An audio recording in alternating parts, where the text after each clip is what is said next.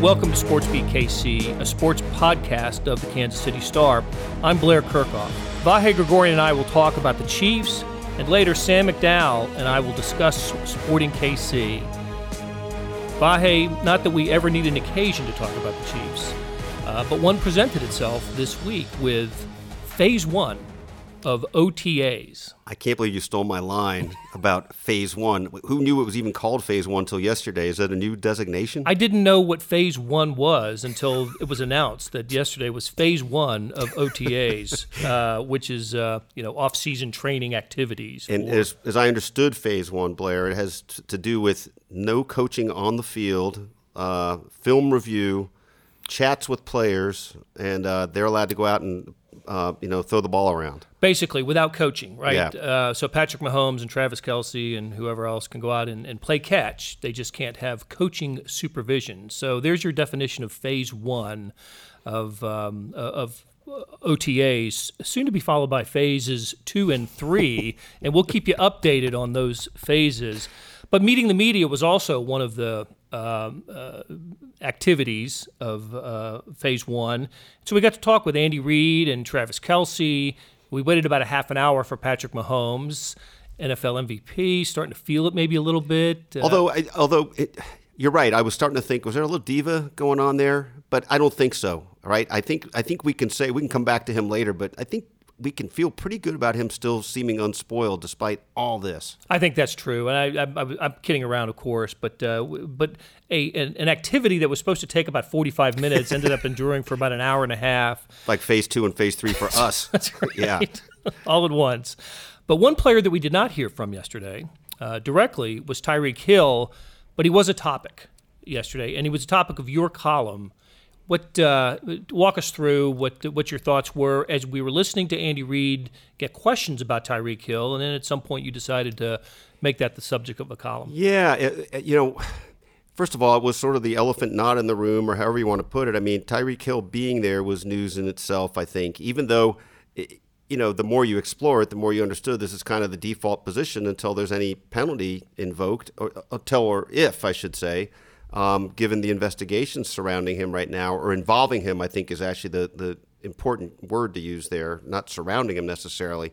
So it, there was a little bit of an odd, incompatible thing to reconcile with. Okay, on the very day we get the information that he's the investigation's continuing and it still involves him, here he is at camp. What does it mean? And I think as we discussed this afterwards, and, and for our listeners, I, they might be interested to know this. You know, usually we we all try to get in there. There were four of us asking questions yesterday: Sam Mellinger, Sam McDowell, you, and me. And we try to take a sort of sweeping approach, and then get together and review it, and try to think about what what the, the moments are and the things that are worth exploring. And um, I think we just felt like it needed to be said that that uh, this does not necessarily mean that he's going to be here in the future. So let's let's go back and um, and and just uh, uh, for those who haven't been keeping up with, with the news, take us back to wh- why this is a pertinent topic. What uh, uh, why Tyreek Hill's been in the news? Well, in mid March, um, the Star reported that um, Johnson County uh, DA's office, uh, Overland, it, not can't remember if it's Overland Park Police, but uh, the DA's office, and the, we also got confirmation that the Kansas Department of uh, Children and Family Services was investigating various allegations of, of things happening at the home Tyreek Hill shares with his fiancee, Crystal Espinal, and their three year old son. Um, at that point, the Chiefs acknowledged that they knew uh, Tyreek Hill was involved in this, and they basically reserved comment that they have uh, continued to reserve since. Um, even yesterday, as Andy spoke about it, I mean, the farthest he would go would be he's basically with us now. I don't know if that sums it up enough, Blair, but, but that that's Well, the other I think the other um, revelation, if you want to talk about it, was he said hello to to Tyreek Hill. He said, yeah, he saw him earlier and said hi. and that's you know it's not insignificant because there was there had been some discussion about whether there should be any sort of just contact between the coaches and Tyreek Hill. Yeah, I mean we're making light of this, but uh, but Andy uh, at the owners' meetings, Andy Reid said that uh, he'd been instructed by counsel not not to talk to Tyreek Hill. Initially, it made me think of the Seinfeld episode where Kramer's trying to call the bankers on whether they said hello or hi. um, I don't know what Andy actually said to him. Um, by the way, I think every podcast we do, we need at least one Seinfeld reference, if you don't mind. And I know you're more nimble on this than me, but well, uh, there has been one in, in, in each in each podcast. So, so yeah, there was a little. Um, uh, to me, that was the news of the day. I mean, on a day in which there really wasn't a lot of news to come out of this occasion. Uh, you know, we, we did we did learn that Travis Kelce was no longer wearing the, the walking boot, but he won't probably will not participate in any of the uh, once this uh, start once OTA start to ramp up and there's some some real practicing with coaches. He's not going to be involved uh, with that. It, it so it appears. So it appears. Although you're making me think of this with Travis. Um, you know, questions kind of hinted at but didn't quite go to. Um, Travis's uh, pose at the uh, at the uh, Final Four uh, the the meme. Do you say meme or meme? I still never know. Is it meme? We'll go with meme. Okay, the meme of him uh, just chugging down a drink. I was going to say the pose. The pose. his pose was with his head back, right? A, yeah, right behind tall Patrick. Coors Light going going down his gullet. Kind of iconic. um, so you know, I don't know how that plays into the rest of, of the stuff. I guess he's healthy enough to be out and about in public, but not quite ready to be running around and and. Um, you know, we'll we'll see how that unfolds. I don't get we're not picking up any chatter that you know the season's in danger or anything like that. It's just how soon will he be ready to kind of get going? Yeah, I don't think he would have been out there meeting the media yesterday yeah. if there was some question about his uh, availability later this season. So Patrick Mahomes spent you know 10, 12 minutes with the media. Any impression from from his uh, his time with with us yesterday? Well, it was interesting. We were referring to this a little bit earlier, and and I, I think this has really held true. And, and you could notice it almost a month or so, or just after a month or so into the season when he was, you know, like Elvis and the Beatles in Kansas City. Everywhere he goes, he's he's all the rage, and he seems utterly unaffected by this. Um, and it's only ramped up more, as you noted in your story today. All the sponsorships, all the attention. I mean, he became like one of the stories of the Final Four, which I I, I, you know, nobody at Texas Tech was taking exception to that, but at some point, is, is he really the story? It was incredible. um, so, so uh, Texas Tech played on Saturday. They beat, they beat, Michigan State in the semifinals, and he was the only, if, if I remember this correctly, the only Tech person in the stands who was shown on the on the big screen. And of course, he gave him the muscle flex, and the place went nuts for it. But on Monday night, when Tech played in the championship game, they managed to find uh, Michael Crabtree and you know a couple other Tech alums. Maybe they weren't there Saturday or not, but at least he shared some of the some of the spotlight that night. Well, and you're making me think of that with the muscle flex. It kind of, I think, another. Uh, and it seems so genuine because it comes so easily to him, right? Yesterday, he's asked about basically the arms are referred to in one of the questions you look bigger uh, if you put on muscle. And Patrick's first response is, I hope it's muscle. And I, I, so there's this, this really interesting dynamic with him of exuding confidence, but not a whiff of arrogance, and being self deprecating and being accessible. And certainly that applies to our dealings with him. I, I, I think he's sort of unfailingly pleasant and actually typically really tries to help and gives you insights, much like Alex Smith uh, did did before him. And maybe maybe that's something he learned by observing Alex Smith, and, and which are if it is, that would be one of, many you know things that he learned from watching Alex Smith. At least so he says. Yeah, um, absolutely. It seems seems pretty clear. Right. Um, so it was good to you know just to kind of get back into the football mode. The Chiefs, and they will they will remain in football mode. Um, for the next several weeks, because next week is the NFL draft, the the annual uh, three day festival uh, known as the draft, and uh, you you will have wall to wall coverage in um, in the Star about that, including a, a, maybe a podcast or two leading up to leading up to the draft. And, uh, and then we get into the, the, the, the rookie mini camp follows that, and then the full squad OTAs. And it's not really until mid June that the doors close temporarily at, uh, at you know, over at Arrowhead, and the team packs up and goes to training camp a month later in St. Joe. So, plenty of Chiefs to talk about over the next uh, several weeks, couple of months actually. But I, I wanted to bring something else uh, to your attention, and it was a it was a Chiefs moment today in in Leawood. uh, that wasn't uh, directly related to what happens on the field, and that was the memorial service for Walter White, a Chiefs tight end from uh, the late 70s, early 80s. Played five seasons. He was a starter just one year. Uh, wore number 88, uh, oddly enough, the same number as, as Tony Gonzalez. Played the same position. There were close to a thousand people at this memorial service for for a player whose career was I don't want to say nondescript. That's not fair, but he was a you know, he wasn't a Pro Bowler. You know, he was a serviceable tight end on some pretty kind of mediocre Chiefs teams. But this person had an incredible impact on on the Chiefs organization as a you know. I kind of think of it as almost a Jimmy Carter presidency. You know, he, he was a, he was a you know had his pros and cons as president, but the greatest ex-president of all time with his accomplishments. Walter White and, and Carl Peterson formed the ambassadors. The ambassadors are uh, the group of Chiefs alumni, ex players that uh, that represent the team at social and charitable functions and raise a lot of money for for charity. He was in on the ground floor of that organization, and it is it's massive. I mean, it's um, it's it's quite uh, you know, quite a thing, and, and I was so impressed with his story and his life that I didn't know much about really until he passed away last week. And so I'm, I'm, at the memorial service, and among the speakers there were Travis Kelce and Dustin Colquitt, Bill Maas, uh, Bobby Bell. You know, Chiefs old and new. You know, from from um, you know the original Chiefs to the to the current Chiefs. Um, it was it was really moving and touching, and uh, and I'm glad it was there. I, I'm especially glad this happened because, um, it, it, like you, or much like you, I should say, I really didn't know anything about him before this, and to see someone appreciated that way, um, it, I don't know if getting his due is the right term, but to see that outpouring of love for somebody that has sort of been off the radar for some years, it's, it's really reassuring and nice to know the organization felt that way about it. I actually got an email from Carl Peterson, um, who, who had, as you noted, been on the ground floor with this, and, and Carl was very, very moved about it.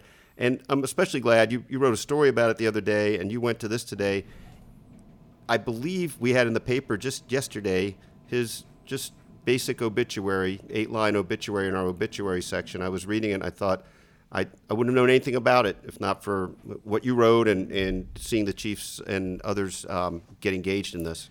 The stories that were told were just were hilarious. I mean, it, and and, uh, and there was a band there. Uh, he, his favorite band was was playing. Uh, Motown, was the band? Motown hits. I, it was a, it was it was, it was, it was really great. it was really well done. So on that note, Vahe, thanks for joining me. I'm talking Chiefs, and we'll be right back to talk Sporting Kansas City with Sam McDowell.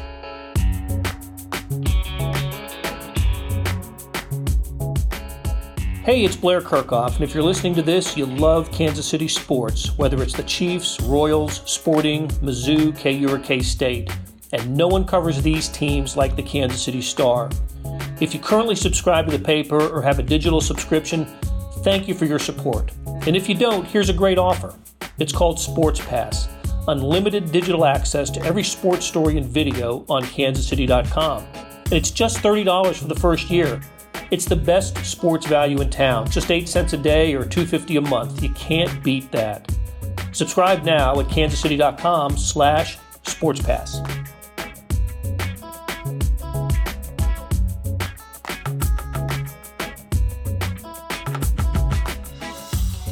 Sporting KC will play to more draws this season, but the 2 2 outcome in Sunday's home game against the New York Red Bulls came packed with plenty of meaning. I'm Blair Kerkhoff, and Sporting KC beat writer Sam McDowell joins Sports Beat KC to help us break it down. Sam, how you doing? I'm doing well. Thanks for having me on, Blair. Good, good. Hey, let's um, let's start with um, the end of the New York Red Bulls game and sort of work backwards from there. So Sporting is down two to one, and I'm thinking as the second half is unfolding, this is going to be a ugly loss. First of all, they don't lose it. They don't lose at home very often. But in the 88th minute, something happens that has happened in each of the previous two games, and um, and it's pretty noteworthy what happens.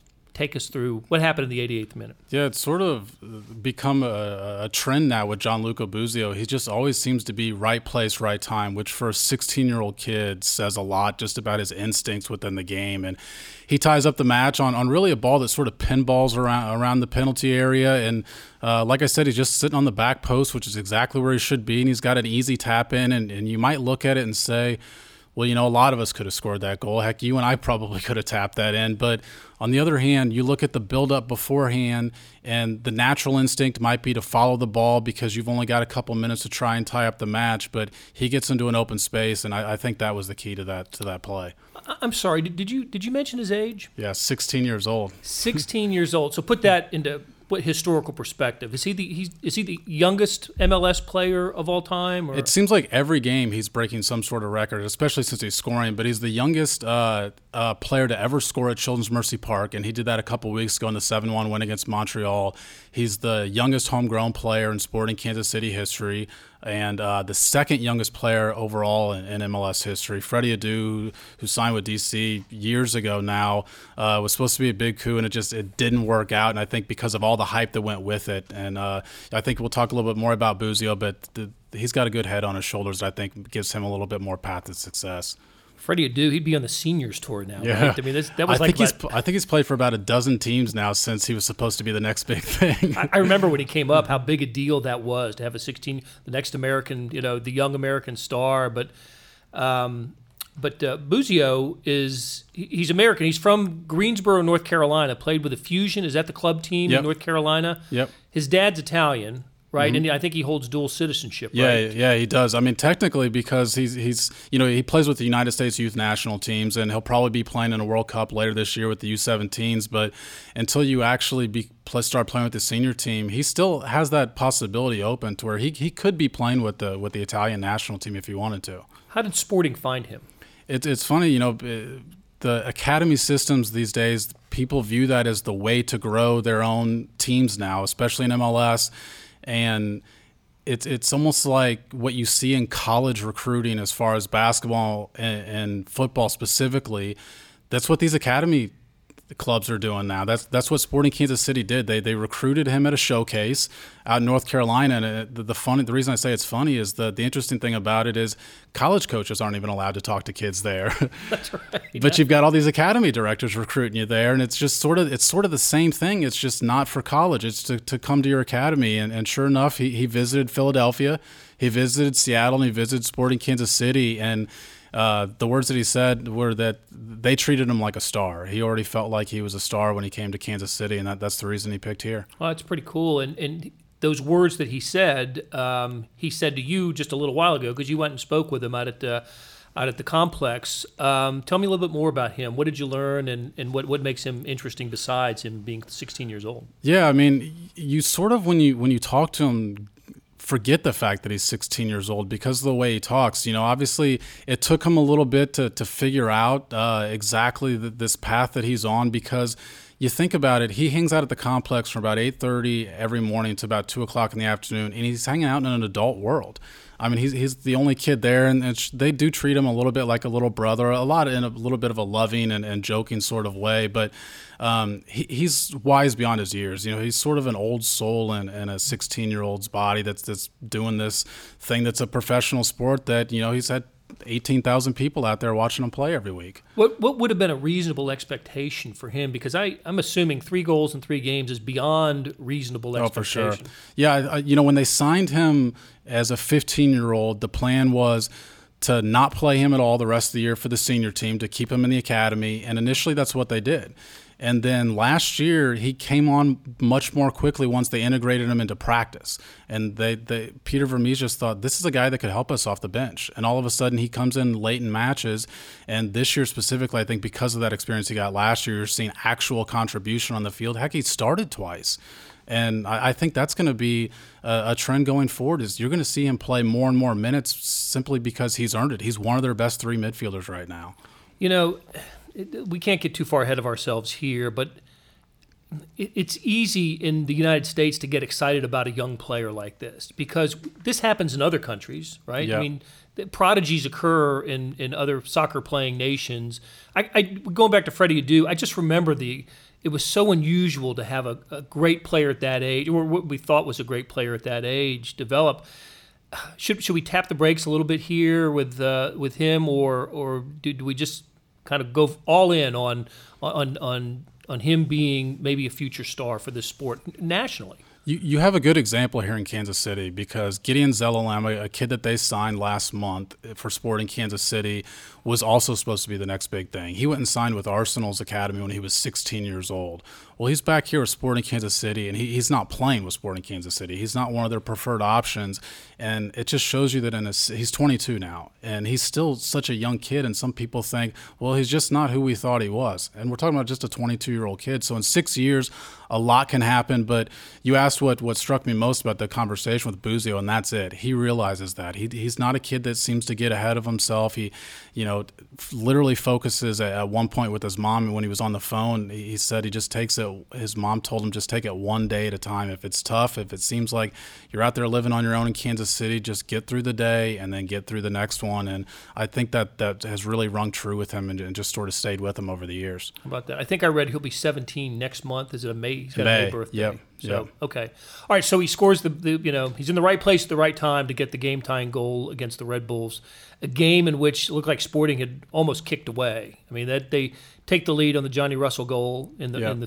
24th minute, and then and then the Red Bulls pick up two. And I'm like I said, I'm watching the second half of that game thinking, oh my gosh, how this was not going to be easy to explain or would it be as a something of a hangover because it's the first game after the the second leg of the uh, Concacaf competition, yeah. right? Yeah, yeah, they they obviously got blitzed in Monterrey, uh, and then same thing really happened at home. They scored twice in the first half, so the scoreline looks a little bit better. But I think they're just overmatched in that game. There's probably a little bit of an intimidation factor, and you're right. You're you're looking to see how they respond three days later.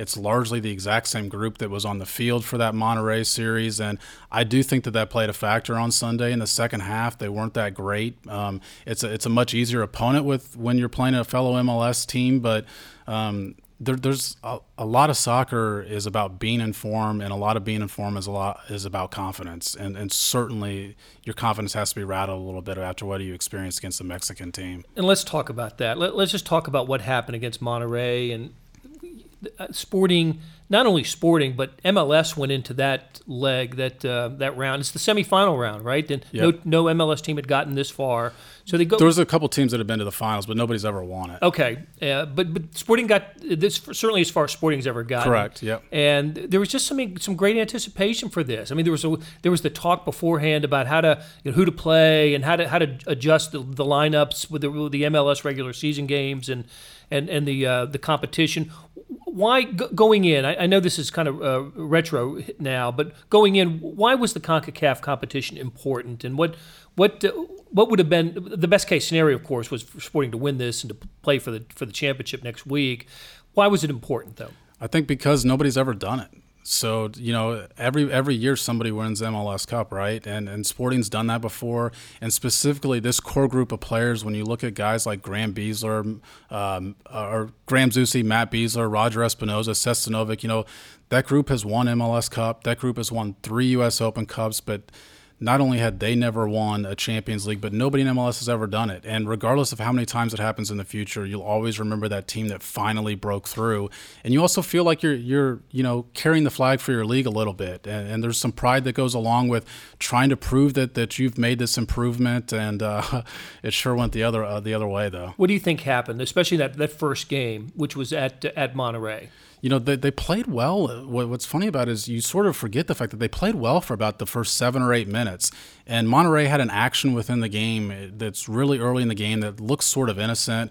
A couple passes back to Tim Melia as the goalie, and Monterrey almost swiped him and almost scored right off the bat. And I think that – that's sort of that's when it, it set in with the sporting Kansas City players of what they were in for. All of a sudden, monterrey goes down and scores. They get another one, and I, I think intimidation took over. You saw a sporting Kansas City team that, regardless of how talented monterrey was, they weren't themselves and a lot of it was was pretty easy X's and O's, just just simple A to B passes that they weren't making, and so um, I just think all of that stuff comes down to mentality, and the, the, reason their mentality was disrupted was the environment that they that they were in down there. And it must have been a great environment. I, I, I watched the the streaming; it looked it looked fantastic. Pic- down there. picturesque, just even if the stadium was yeah, empty. yeah, Yeah, The the uh, the populous design stadium. Yeah, uh, true, that they played true, in. So, um, so the final was five to nothing. It was two nothing at halftime, and I Correct. remember um, uh, Monterrey scored right at the beginning of the second half, and that's when I just. You know, let down. It's just oh, they're not going to get. They're, Yeah. they're not going to get it done. Uh, and then five to two was the was was the score on the uh, the game. And Sporting Sporting scored first. Yeah. and, and didn't I wouldn't say controlled the game, but but uh, had a pretty, pretty good showing for a while. Yeah, and I think that you know when when people like you and me look at that, you, you say just just punt this match. You've got a match in three days. Play your backups. Let some other guys get some experience. But they absolutely went into that match thinking they could overcome the five nothing deficit, which no team had ever done before. So you can certainly argue whether or not that was the right strategy. But they played those first twenty minutes like we have a shot in this match. They scored right away. They felt like they probably should have gotten a PK. Seth Sinovic got kicked in the box, and they, they felt like they could have been up 2 nothing already. And then they gave up a, a goal that they never should have given up, the, the result of a tactical error. And all of a sudden, you know, especially with the away goal tiebreaker, you've, you've got to score six. And it, it's, it's over at that point. Right. Okay, so Sporting uh, plays Saturday uh, at uh, San Jose. San Jose. Just the idea of with the the the Concacaf competition out of off the schedule, they can kind of return to a little bit of normalcy, right? Yeah, I think the biggest thing is they've played so many, you know, they've played five matches in the last 16 days as of Sunday. So they went through a similar stretch to open the season, then had about a week off. And I think that the most important thing for them over this next week is they're actually going to get a practice. When, when you're playing every three or four days, every practice, you know, the day after a game, you don't make the starters go at all. Uh, today, Tuesday, two days after a game, even the starters are only slightly jogging around because you're still working on that, you know, post post hab stuff. So um, the biggest thing is they actually get to implement some stuff that, that they've probably been wanting to do throughout the year, but there's just not enough time to do it when you're playing that many matches. So, what's your expectation for for Saturday? I think that they'll, you know, San Jose is, is one of the weaker teams in, in the Western Conference. So if you're sporting Kansas City and you're a team that plans on finishing the, those top two spots, and I, I think that they're capable of doing that, th- these are these are some of the times you need to steal points on the road, and I think they should be able to get a win. Excellent. All right, Sam McDowell, thanks so much for, for joining us here. And uh, we, we're looking forward to the um, Gianluca Busio feature that, that's coming up. should be Uh, later this month. Very good. And listen, we've mentioned many stories in this podcast. Um, you can find links to Vahe Gregorian's column on Tyreek Hill, um, Sam's story about the, the the draw with the Red Bulls on Saturday, my story about former Chiefs tight end Walter White, and some of his impact uh, as the uh, Chiefs ambassador. Um, and you can find all these stories on kansascity.com. Thank you for joining us. We'll talk to you next time.